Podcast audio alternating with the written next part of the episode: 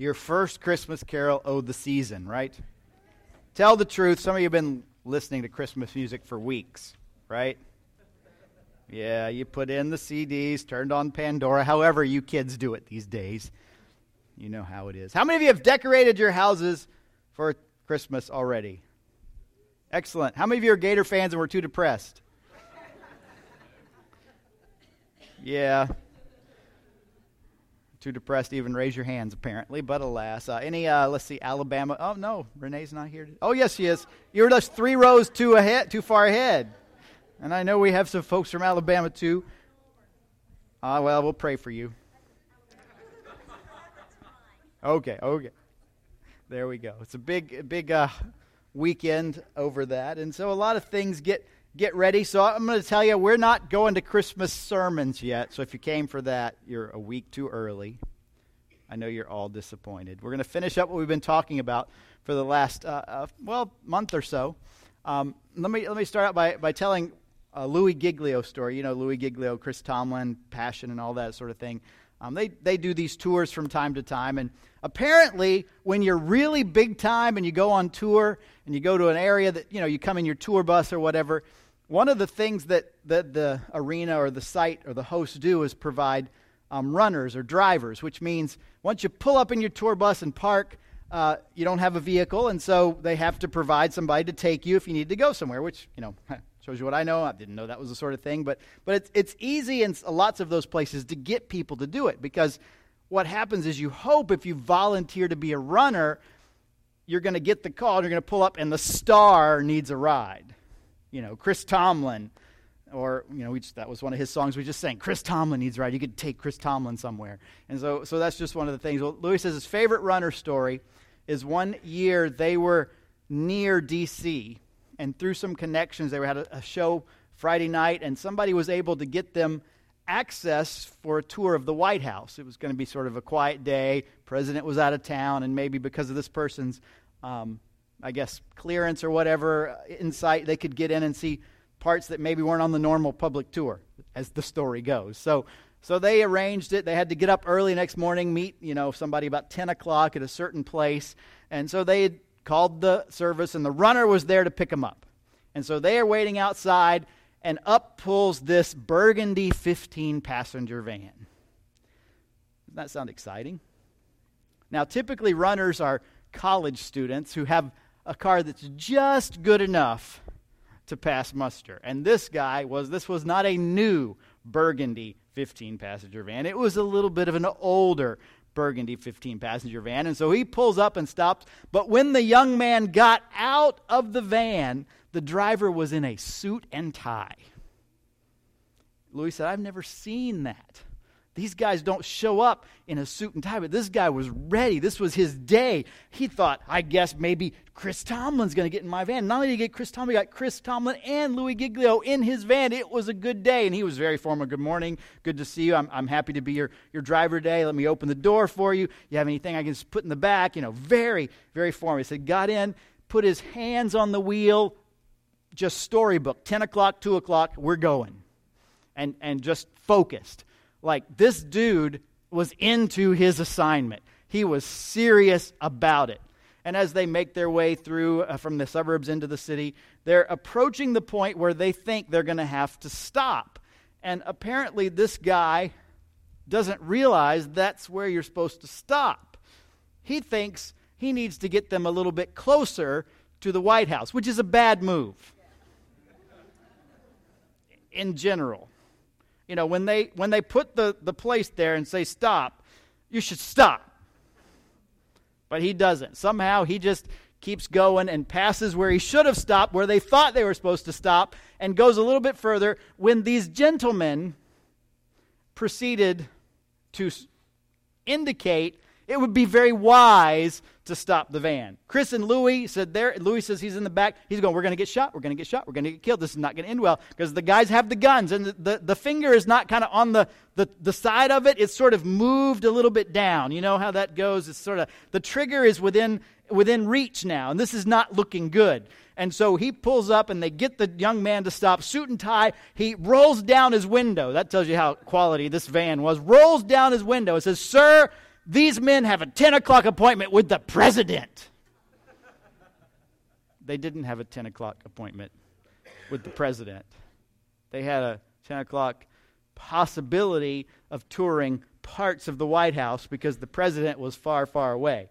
And the gentleman who heard this pronouncement, they have an appointment with the president, with the big gun, said, "Young man, you need to back up."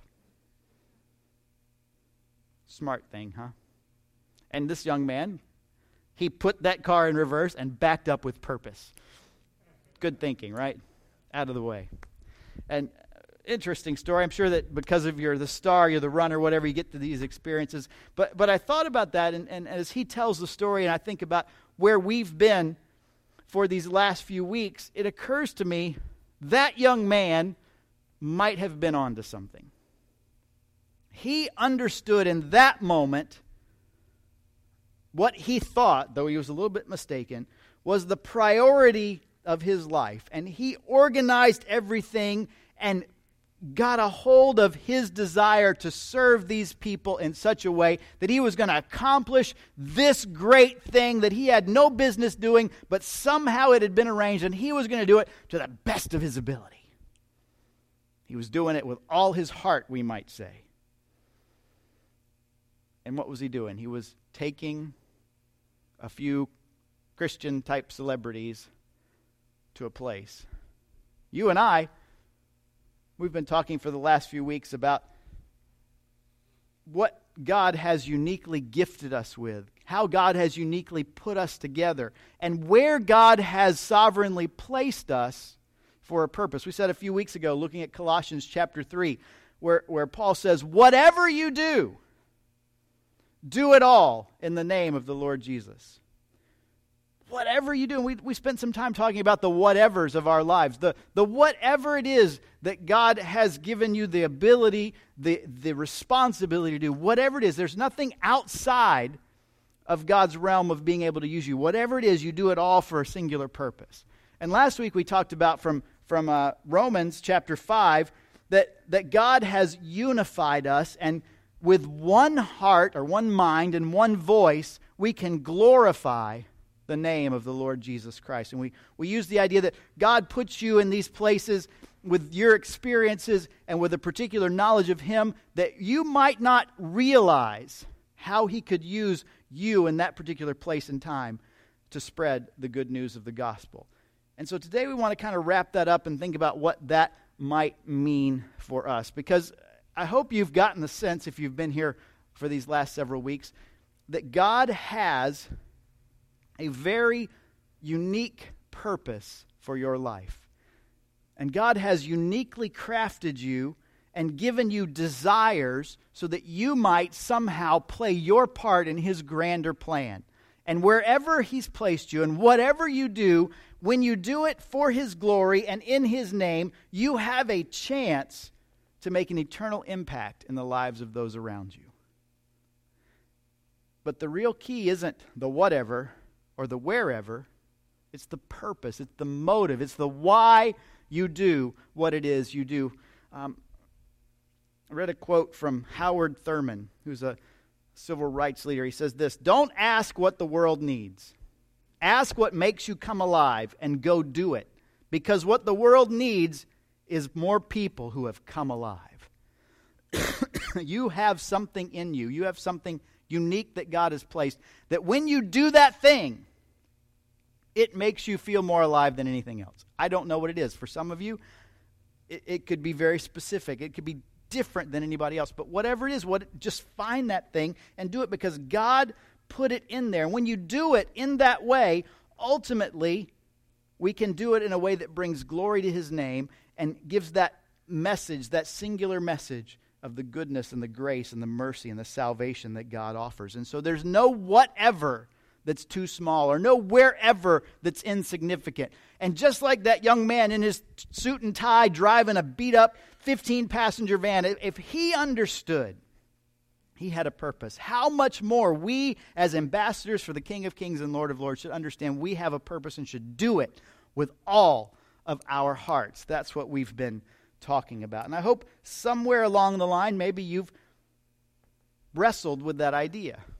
or thought about. What is that thing, to, to use the quote I read a minute ago, what is that thing that makes me come alive? How do you find out what that thing is? You probably know. There's probably that that reality in your life that, that when you do that, it's just something that sort of makes you feel unique and, and like you're finally hitting your stride. But how do you find out what that is? A few ideas. One of the things that, that you can do is just try stuff.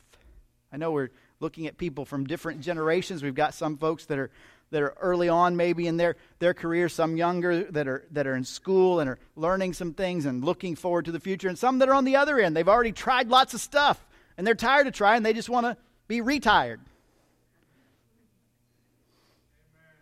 Okay. Somebody's listening. But beyond vocationally, that might be it. You might have the privilege, and many people do, of having that unique thing that they do vocationally that makes them come alive and they're able to, to glorify God. Some of it might be a, a hobby. It might be a, a, a pastime. Whatever it is, try things to figure it out. And here's another thing you can do. Listen to other people. You know, there's other people that see things about you that you don't see. For instance, what does the back of your head look like? Ask the person behind you. They have a unique perspective. Some of us have done some of these running relay events together. And one of the curious things that I, I found in it is when you're when you're there um, and you're you're waiting maybe for the next runner to get in because it's your turn, over the course of a day or two or an event of two, you begin to recognize the unique gait of the person, of the people on your team. And from a long distance, even at night, we've done a couple of them at night. You got the headlamps and the reflective vest. You can still, I see some nods because we've done these things together. You can say, oh, that's that's him. I know that's Jerry. That's Charles. That's that's Amy. That's whoever. Because you recognize the way they particularly run. I don't recognize it. I think when I run, I look exactly like Meb. Does nobody know who Meb is? He's just won like the Boston Marathon and Meb Keflezighi. That help? Bonus points if you can spell his last name. Exactly. Uh, by the way, I don't look exactly like Meb when I run. I figured that out. In fact, one of the things they say for runners is you go to a running store to get your shoes fitted, and they put a, a camera, put you on a treadmill and, and like video your gait. I don't want to do that because I don't want to see it. That's my theory. But but it's interesting to think in those settings, and you know, it's just a twenty-four hour, twelve hour event. You get to know and you watch people in a way that you see things about their their you recognize them. I mean, that's the same thing that, that can happen here, that you may have or you may need the perspective of somebody else who's watching you, to use the term running, run the race of life and see something in your gait, see something in the way you live, the way you act, that cues them in on some things that you may not know about yourself. So listen to those around you. Ask those around you that know you. Maybe they can give you some insight, because the, the main thing is it's in there. You need to believe that God has uniquely placed in you that thing that when you find it can be used like no one else for the glory of God. And it could be something that you think is normal, mundane, everyday. Nothing is normal, mundane, or everyday when the glory of God is at stake. Everything we do can be for a greater purpose. Everything we do can push us to the next level. One of my favorite authors is Malcolm Gladwell. Have any of you ever read Malcolm Gladwell? Okay, a couple. Gladwell, I, I just like the way he writes. One of his books is Outliers, and he talks about um, what he calls the ten thousand hour rule. And he uses some examples. His idea is basically, if you do something for ten thousand hours, there's something about that benchmark that seems to give you, sorry about that, to give you um, an ability that's above and beyond just the everyday. And he uses some interesting uh, things, whether it's, you know, kids that play hockey and how they, at, at a certain age, are identified and get all-star coaching and all-star games, and that experience ends so that if you look at the professional hockey players, the vast majority of them are born in a particular three-month period, the first quarter of the year. Why is that? Is that coincidence? No, there's something else at work. He talks about the Beatles um, and how they had played and played and played together over in these insignificant places, in these meaningless-seeming uh, concerts, so that when the opportunity came and the cameras were turned on, they came to America, they had put in their ten thousand hours, and they were good, and they were ready, so that they just burst onto the scene. It wasn't they burst onto the scene. They had struggled away, slaved away for years. Nobody knew who they were, but they were putting in the work, so that at some point, They could they could come out and be be uh, who we know of as the Beatles, the Fab Four, and so on and so forth. They use a lot of examples like that. And I think about maybe your life as you're going through it, you're in the middle of your ten thousand hours. You know what I'd love? I'd love, and I think we all think this when we're kids, you know, we're in college, we're gonna, we're about to embark on our career, and you have the idea that when I start on that career, I'm going to do it like nobody else has done it. I'll be the most famous, best, whatever you want to say, ever, right? Everybody will know your name, and not just at Cheers. No old sitcom watchers here. Because we all want to go to a place where everybody knows your name, and they're always glad you came. Thank you, Lindsay. You're the only one that's watched that show, apparently. No.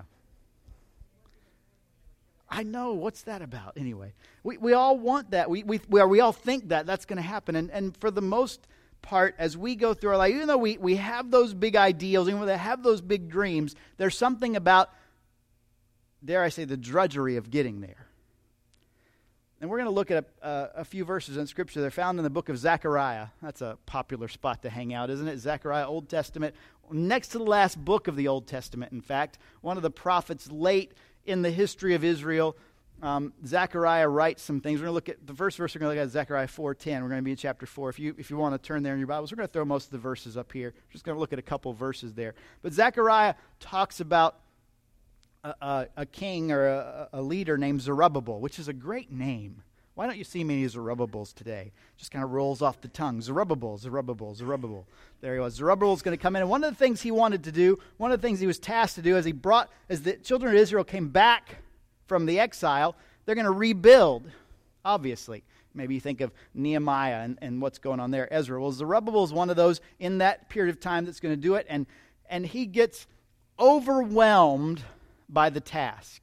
He's going to come back, he's going to do this thing, and I'm sure he had great designs, as all of us do. He was going to do something very particular. We're going to have a temple of God rebuilt. This is the place where God would inhabit by his glory. This is the place where we would think we go to worship and we sacrifice, and it's the centerpiece of our city, and it's the centerpiece of our faith. Surely God is in this, right? This is the kind of thing God's going to be all over. And surely if God is in something, it goes flawlessly. That's what we think, maybe. But Zerubbabel, like others, found out along the way, things don't always go flawlessly. Stuff happens. Resistance comes. There's, there's obstacles that you have to overcome. And sometimes in those times, you just want to, ever been here? Give up, quit. Maybe we think things like, it's too big. I can't do this. There's no way. Or or maybe on the other side, we think maybe I didn't really hear what I was supposed to do. That God's really not in this. I thought he was. It sounded like it would be God, but he's not really in it. I'm just mistaken. And so we want to just kind of pack it in and forget about it. And the prophet Zechariah has some encouragement for Zerubbabel. He has some encouragement for us too. He says in, in Zechariah chapter four, verse ten, these words, I think they're going to pop up on the screen. Who despises the day of small things or small beginnings, other translations say. Men will rejoice when they see the plumb line in the hand of Zerubbabel. Zerubbabel's ready to quit. He's ready to pack it in. He says, this is not going to work. It's too much. There's too much opposition. And the prophet says, don't despise the baby steps. Was it a Bill Murray movie? Is it What About Bob? Is that the one that we baby step it? Anyone know? Is that it? Okay, good. Whew. I was going to say Groundhog Day, but that's not the right one. That's where he wakes up the same day over and over. But anyway, baby steps, baby steps, baby steps. ten thousand hours, Glad was it. Same, God says, or Zechariah says, speaking for God, don't despise the small steps, the small beginnings, the little things. the, the early stages. It doesn't seem like much. It seems like drudgery. It seems like futility. But don't despise them, because they will rejoice, he says, when they see the plumb line, when they see that tool in your hand, when they see you starting, you'll find out that momentum will build and things will happen. But you have to take those seemingly small, insignificant steps. I would love to say, as soon as you find out that thing that makes you alive, as soon as you find, kind of maybe call it your passion or your your, your driving force in your life, that unique giftedness that God had given, that everything will fall into place. You'll have no problems, no difficulty, no obstacles, and you will sail to great success and the glory of God, and people will cheer. I would love to tell you that. It would be a lie, because it rarely happens that way. I said Chris Tomlin obviously plays to arenas, tens of thousands of people. We sing his songs regularly. Churches all over the, the country, maybe even the world, sing songs he wrote. Um, but he started in a place that was like most people start, not with ten thousand people in an arena, not standing room only crowds, but probably just with a guitar, making a few strums. In fact, one of the first big gigs he got, and this is apparently the way in, in the music world you you evaluate gigs, he had to be flown to the place where he was going to pl- play, and they paid for it. This is how big it was, you know. This, and they had rented out a, a, a nice size uh, arena for him, or I don't know if it's ten or twenty thousand, but a nice size venue. He was going to go play. Flew him in, flew his band in. They were so excited. It's going to be great. He shows up. Apparently, what happened? First big gig, right? I finally made it. All these hours of practice, all these tiny places of strumming and playing and singing, they're finally going to pay off. And he shows up, and you know who showed up to see him? Would you believe nobody? Because that same day in that same area was another something that was the huge draw, and the promoter of the Chris Tomlin event wasn't aware of this conflict, and he lost. And so Chris Tomlin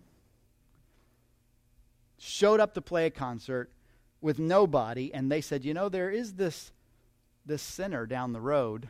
Um, we could go play there. And so Chris Tomlin and his band and all his big dreams left the arena that was supposedly going to be packed out, his first big break, and went and played in a medical facility down the road for about twenty people in the in the in the dining hall. Go Chris, right? Big time. He made it. twenty people. Woo-hoo. Is this a step back? No. I mean, what could he have done? I'm Chris Tomlin. I didn't come out here to play for twenty people. I came out here to play for hundreds of thousands of people. I'm not, I'm taking my guitar and going home. He could have done that, yeah. I'm sure people have done that in their lives. But instead, he saw what it was, didn't back out, went in and did it. And in those moments, when there are obstacles, when there are difficulties, when it seems like our momentum is stalled, when it seems like everything is lined up against us, I think that, against us, did I just say against us? Where am I from? Against us. In those moments, God begins to build into us character, so that when a guy like Chris Tomlin stands up in front of ten or twenty thousand people and plays these songs and writes them, his heart, hopefully, has been insulated against the pride that would naturally rise up for anybody in that situation that would say, oh, I am somebody now. No, in those moments where he's playing, when his, his first look at his dream is ripped out from under him, and he's strumming his guitar for fifteen, twenty people in a nursing home cafeteria. In those moments, God is doing something for him, so that when later that passion, that unique giftedness that Chris Tomlin has can be expressed, he's ready for it. His heart, his pride has been hopefully tampered or tempered, and he's not too full of himself. Because I think that's one of the greatest dangers. A few verses before we read uh, that God doesn't despise small things, he tells through the prophet Zechariah, Zerubbabel, what is the secret? And he says these words, they're probably words that you've heard before. He says, not by might and not by power, but by my Spirit, says the Lord.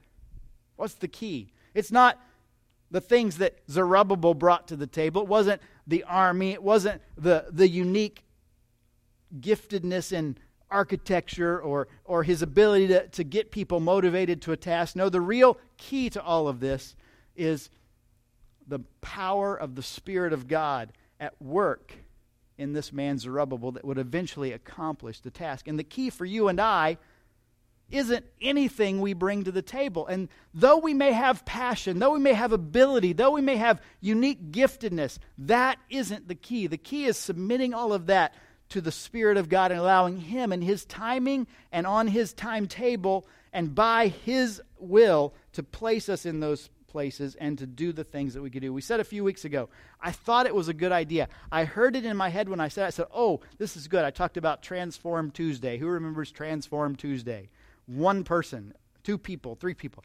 I, I, I thought, oh, here's what I'll do. On Tuesday, I'll go on the Facebook and I'll put a post. Tell me about your Transform Tuesday. And I'll hear about all these people that would tell me how God took a Tuesday and made it amazing. And you know how many people replied? Just as many as showed up for Chris Tomlin's concert. I'm like, Chris, I feel you. I thought it was a good. So here's your warning. Hopefully I'll remember. On Tuesday, I'm going to put this up again. And I, I want, now what is Transform Tuesday? I just came up with that. I'm sure, I think there's like these things uh, that people put their pictures, like I used to look like this and now I look like this. Maybe they've lost some weight or or whatever the case. And so I know, I, I'm not I'm not talking that. So I don't want to see your pictures on Tuesday. Please. What I'm talking about is how Tuesday is the redheaded stepchild, to use a phrase, of the work week, isn't it? Tuesday is everybody's least favorite day. Because, well, okay, Monday is everybody's least favorite day, probably. Tuesday is is is right there. If Monday is Judas, Tuesday's like Doubting Thomas, isn't it? Tuesday is the day it's like, I'm just, the week isn't even half over yet. It's just another day. I got to get through it. I got to do something today. I just have to get through this. And maybe tomorrow will be Wednesday. It'll be hump day on Wednesday. And Thursday is the day before Friday. And Friday is, well, Friday. It's almost Saturday. And it's just, you know, we just kind of go through the motions. And we we we do and we mark our time just because it's Tuesday. Now, I know some of you have different Tuesdays. I know work weeks aren't always Monday through Friday for everybody. So if that's not you, I'm sorry. But that's kind of the idea I had. That there's a day that you have, and we pick Tuesday, that's just as regular as regular can be. There's nothing seemingly significant about it. And I said, what if we looked at Tuesday as the day where God could uniquely use you in an incredible way for His glory? If you would look at Tuesday that way, would that make a difference on Tuesday? It's not just the second day of the week. It's not just a baby step toward Friday. It's it's a, a day God can use me. He's put me somewhere. He's gifted me in the way He has. How can He use me on this Tuesday to do it? I thought it was a good idea. So so that's kind of the thing here. That, that I'm going to say, you know, as you go through life, just to hit that note again, as you do the thing, you really can look at it one of two ways. It can be a rut. It can be a routine. It can be just another day. I got to get up. I got to go to work. I got to do the stuff. I got to come home. I got to go to bed so I can get up and go to work the next day and do it all over again. Or it can be what today might happen so that God can be glorified, even though it's just Tuesday. Have any of you ever been through a drive-thru? Aren't drive-thrus awesome? Not really. Okay. They're convenient. Is that an okay word? Somewhat convenient. You pull up. Now, here's the thing that gets me. Some of the restaurants now, apparently they have these sensors, so when you pull up, a pre-recorded voice comes off and says, you know, welcome to whatever, may I take your order? And there's nobody there. There's no, like yesterday, I pulled up to one of these restaurants, and the pre-recorded voice came on, and I began to order. And I sat there after I ordered, because usually they come back and say, and I say, yeah, that's what I want. I hope, that, you know, by faith, amen, and drive forward. You know, but there's usually a response at some point. There was no response. Like, well, I just ordered. It said, thank you for coming. Can I have your order? surely somebody's there. You know, it wasn't even open yet. I pull up to the window. You've done this, right? You kind of look through. Lights are off. Nobody's home. And everybody, there's probably a camera there that the owner's going to laugh at one day. Oh, look at this bozo sitting in the drive-thru.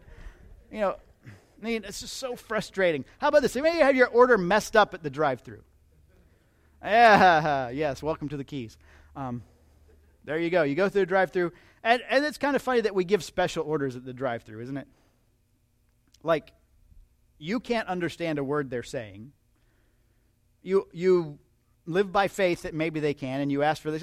This has probably happened to you. You ask for one thing. You know, I'd like, here's Denise's order, no ketchup, no tomato, no pickle. Oh, no onion, excuse me, I got to get this right. Caroline's no pickle. No ketchup, no tomato, no, no onion. So I go to the drive-thru and say, I'll have this with da-da-da-da-da. And, in, and, and now they have the screen, so you can see them typing the wrong order as you're waiting. And I don't know whether I'm supposed to interrupt at that point and say, no, that's not right, or if I have to wait until they get to the end and they recite it to me and say, no, that's not right. Because here's what happens. They, they type it in, and they say, well, that, will there be anything? I say, no, well, you got my order wrong. What would that be, sir? And I order it again. And now I have two wrong sandwiches. Have you been there, done that? Yeah. Now, I, I told you last week I love Chick-fil-A. One of the things that I, I find, I, maybe it's just how they train people, one of the things that happens at Chick-fil-A, I don't know, if you ever thank someone working at Chick-fil-A, what do they say? It's my pleasure. Must be their thing. Some of them actually mean it. But at the first few times that happened, I thought, that's kind of neat. That somewhere along the line, I mean, I'm sure it's corporate, whatever, they, they teach them that, but not only that, but the fact that this particular employee listens enough to hear me say thank you and responds. A lot of times you say thank you and you don't get much back. But Chick-fil-A, it's one of the things that they do. They actually respond and they always say, my pleasure. Well, what if you lived your life? Um, I think we don't have any drive-through restaurant servers here.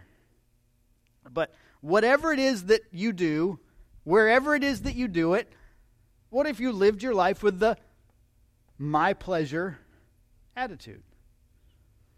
That whatever you do, wherever you do it, when you have the privilege of doing it for somebody else, your attitude would be, this is my pleasure to serve you. Because let's be honest, as much as I like that chicken sandwich with the pickle, most people aren't aspiring to be the drive-thru person at Chick-fil-A. They probably have bigger things. And those people that are there might be somewhere along the line of their career goals. Maybe in your life, you're somewhere along the line of your career goals. Well, here's what Jesus said. Jesus did some amazing things, didn't he? Can we agree Jesus was amazing? That's probably easy to say. Best thing I've said today, yes. What did Jesus say in Matthew chapter twenty, verse twenty-eight? He says, the Son of Man has come not to be served, but to serve and to give his life a ransom for many. A horrible paraphrase, but as if he's saying, everything I've come to do, I do with the phrase, my pleasure. Jesus, the second person of the Trinity, God in the flesh, miracle worker, best teacher ever, all the things that he was, lived his life not thinking the people around him, the ones that, that as the second person of the Trinity, he had a part in creating, owed him anything, but rather he came and lived his life as a servant. For the first however many years of his life, almost thirty years of his life, that servanthood took a particular craft. It was carpentry, we believe, because his father was a carpenter, probably plied a very common trade in a very common village in a very common way for thirty years until the moment came when it was time to begin his public ministry, and obviously things changed remarkably. But he lived his life to serve. And even in the midst of that, even among his disciples, those who were close to them had, had the front row seat to Messiah just hours before he's arrested and tried and crucified. He shows the full extent of his love through that. But what did he do at the Last Supper? He himself took off his outer robe and picked up the basin and serve them by washing their feet. To the very end, demonstrated that. And that's who we are. He's our model. He's our Savior. He's our example. He's the one we should emulate. And so we can, whatever we do, wherever we do it, have that attitude. Have this mind in you, which was also in Christ Jesus, who being in the very nature God, did not consider equality with God something to hold on to, but emptied himself, became nothing, and took the form of a servant. And wherever he went and whatever he did, he understood he didn't come to be served, but to serve. And on a Monday or a Tuesday or Wednesday or whatever day you want to pick, you can have that mind and you can live out your life in the way Jesus did and think, today I can be like Jesus by finding somebody to serve with all my heart.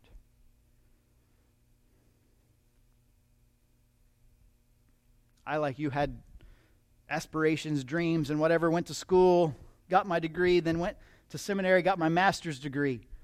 And I thought, here it comes. I'm going to graduate from Southeastern Seminary, and I'll have my choice of offers of where I could go. I got zero.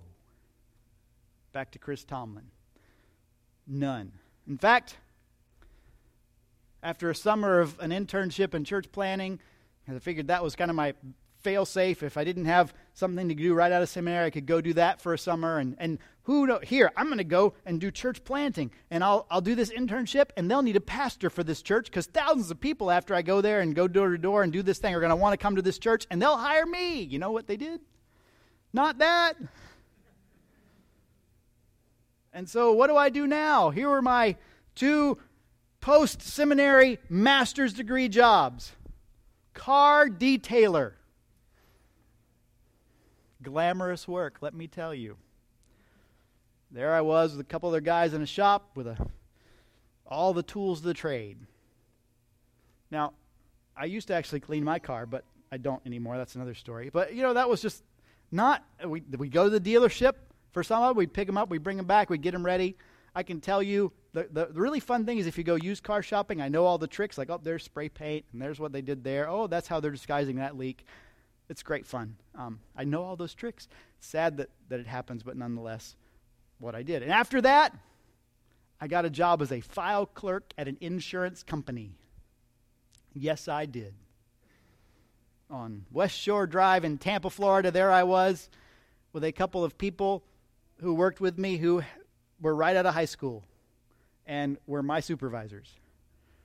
And I thought, I have a master's degree, and I have to go A, B, C, D. One, two, three, four. What's going on here? How can this, this isn't how it's supposed to be. Maybe that's how you feel. You know, you've got these these goals, these dreams, maybe even think, feel like God put them in you, and, and there's a there's there's something out there, and you have big dreams of what God can do and how he can use you. And you feel like you're the car detailer or the file clerk. But here's the thing, wherever you are, whatever you do, there are people in that business that need to know Jesus. And there are customers of that business, clients, whatever the right word is in your line of work, that need to know Jesus. And I can bet that how you conduct yourself in the day-to-day operations of that business, for me, how I detailed cars or how I filed and did the things I had to do in the file room, might make all the difference when the moment comes, and it will probably come, when you have the chance to share a little about your faith. Maybe there's a tragedy, a loss among one of your coworkers. And that's the, that's the door opening for you to say something about the hope that you have found in Christ and the, the promise of eternity and salvation and all that sort of thing.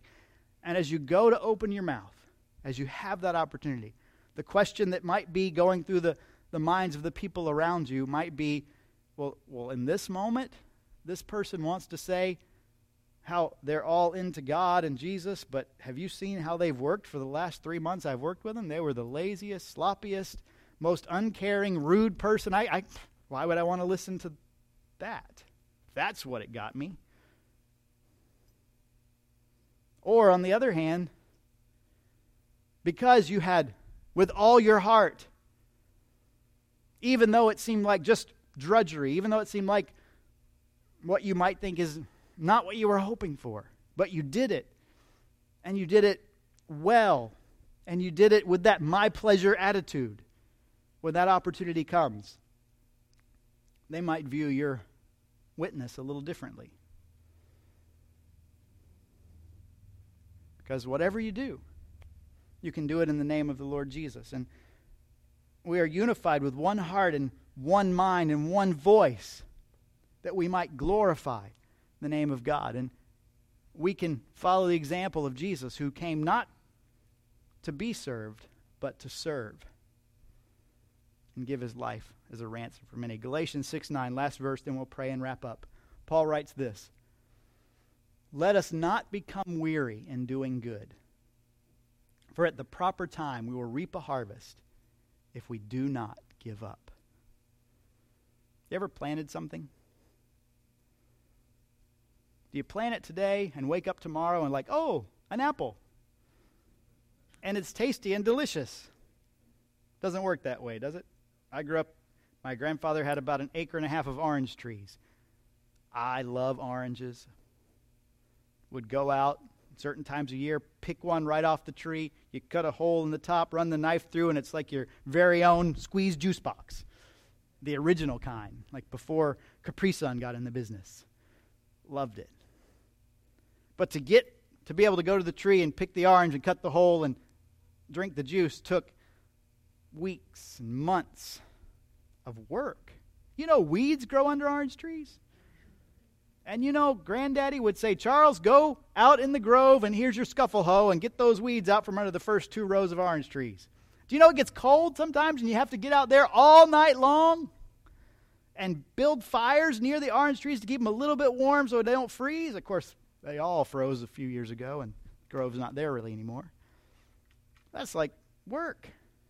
But if you don't get tired of it, if you don't say, forget about it, it's too hard, I don't want to do that anymore, I'm just going to give up, at the proper time, the fruit will be ripe and juicy and delicious. But only if you don't give up. Let's pray. Father, thank you for your love and grace and for your Son, Jesus. Thank you that having revealed yourself to us through him, having called us to yourself in salvation, you also send us out into this world. You, you uniquely gift us, as we've talked about for weeks now. You sovereignly place us so that we might be used for your glory. And Lord, I know that, that there are some people in here that, that feel a little bit stuck.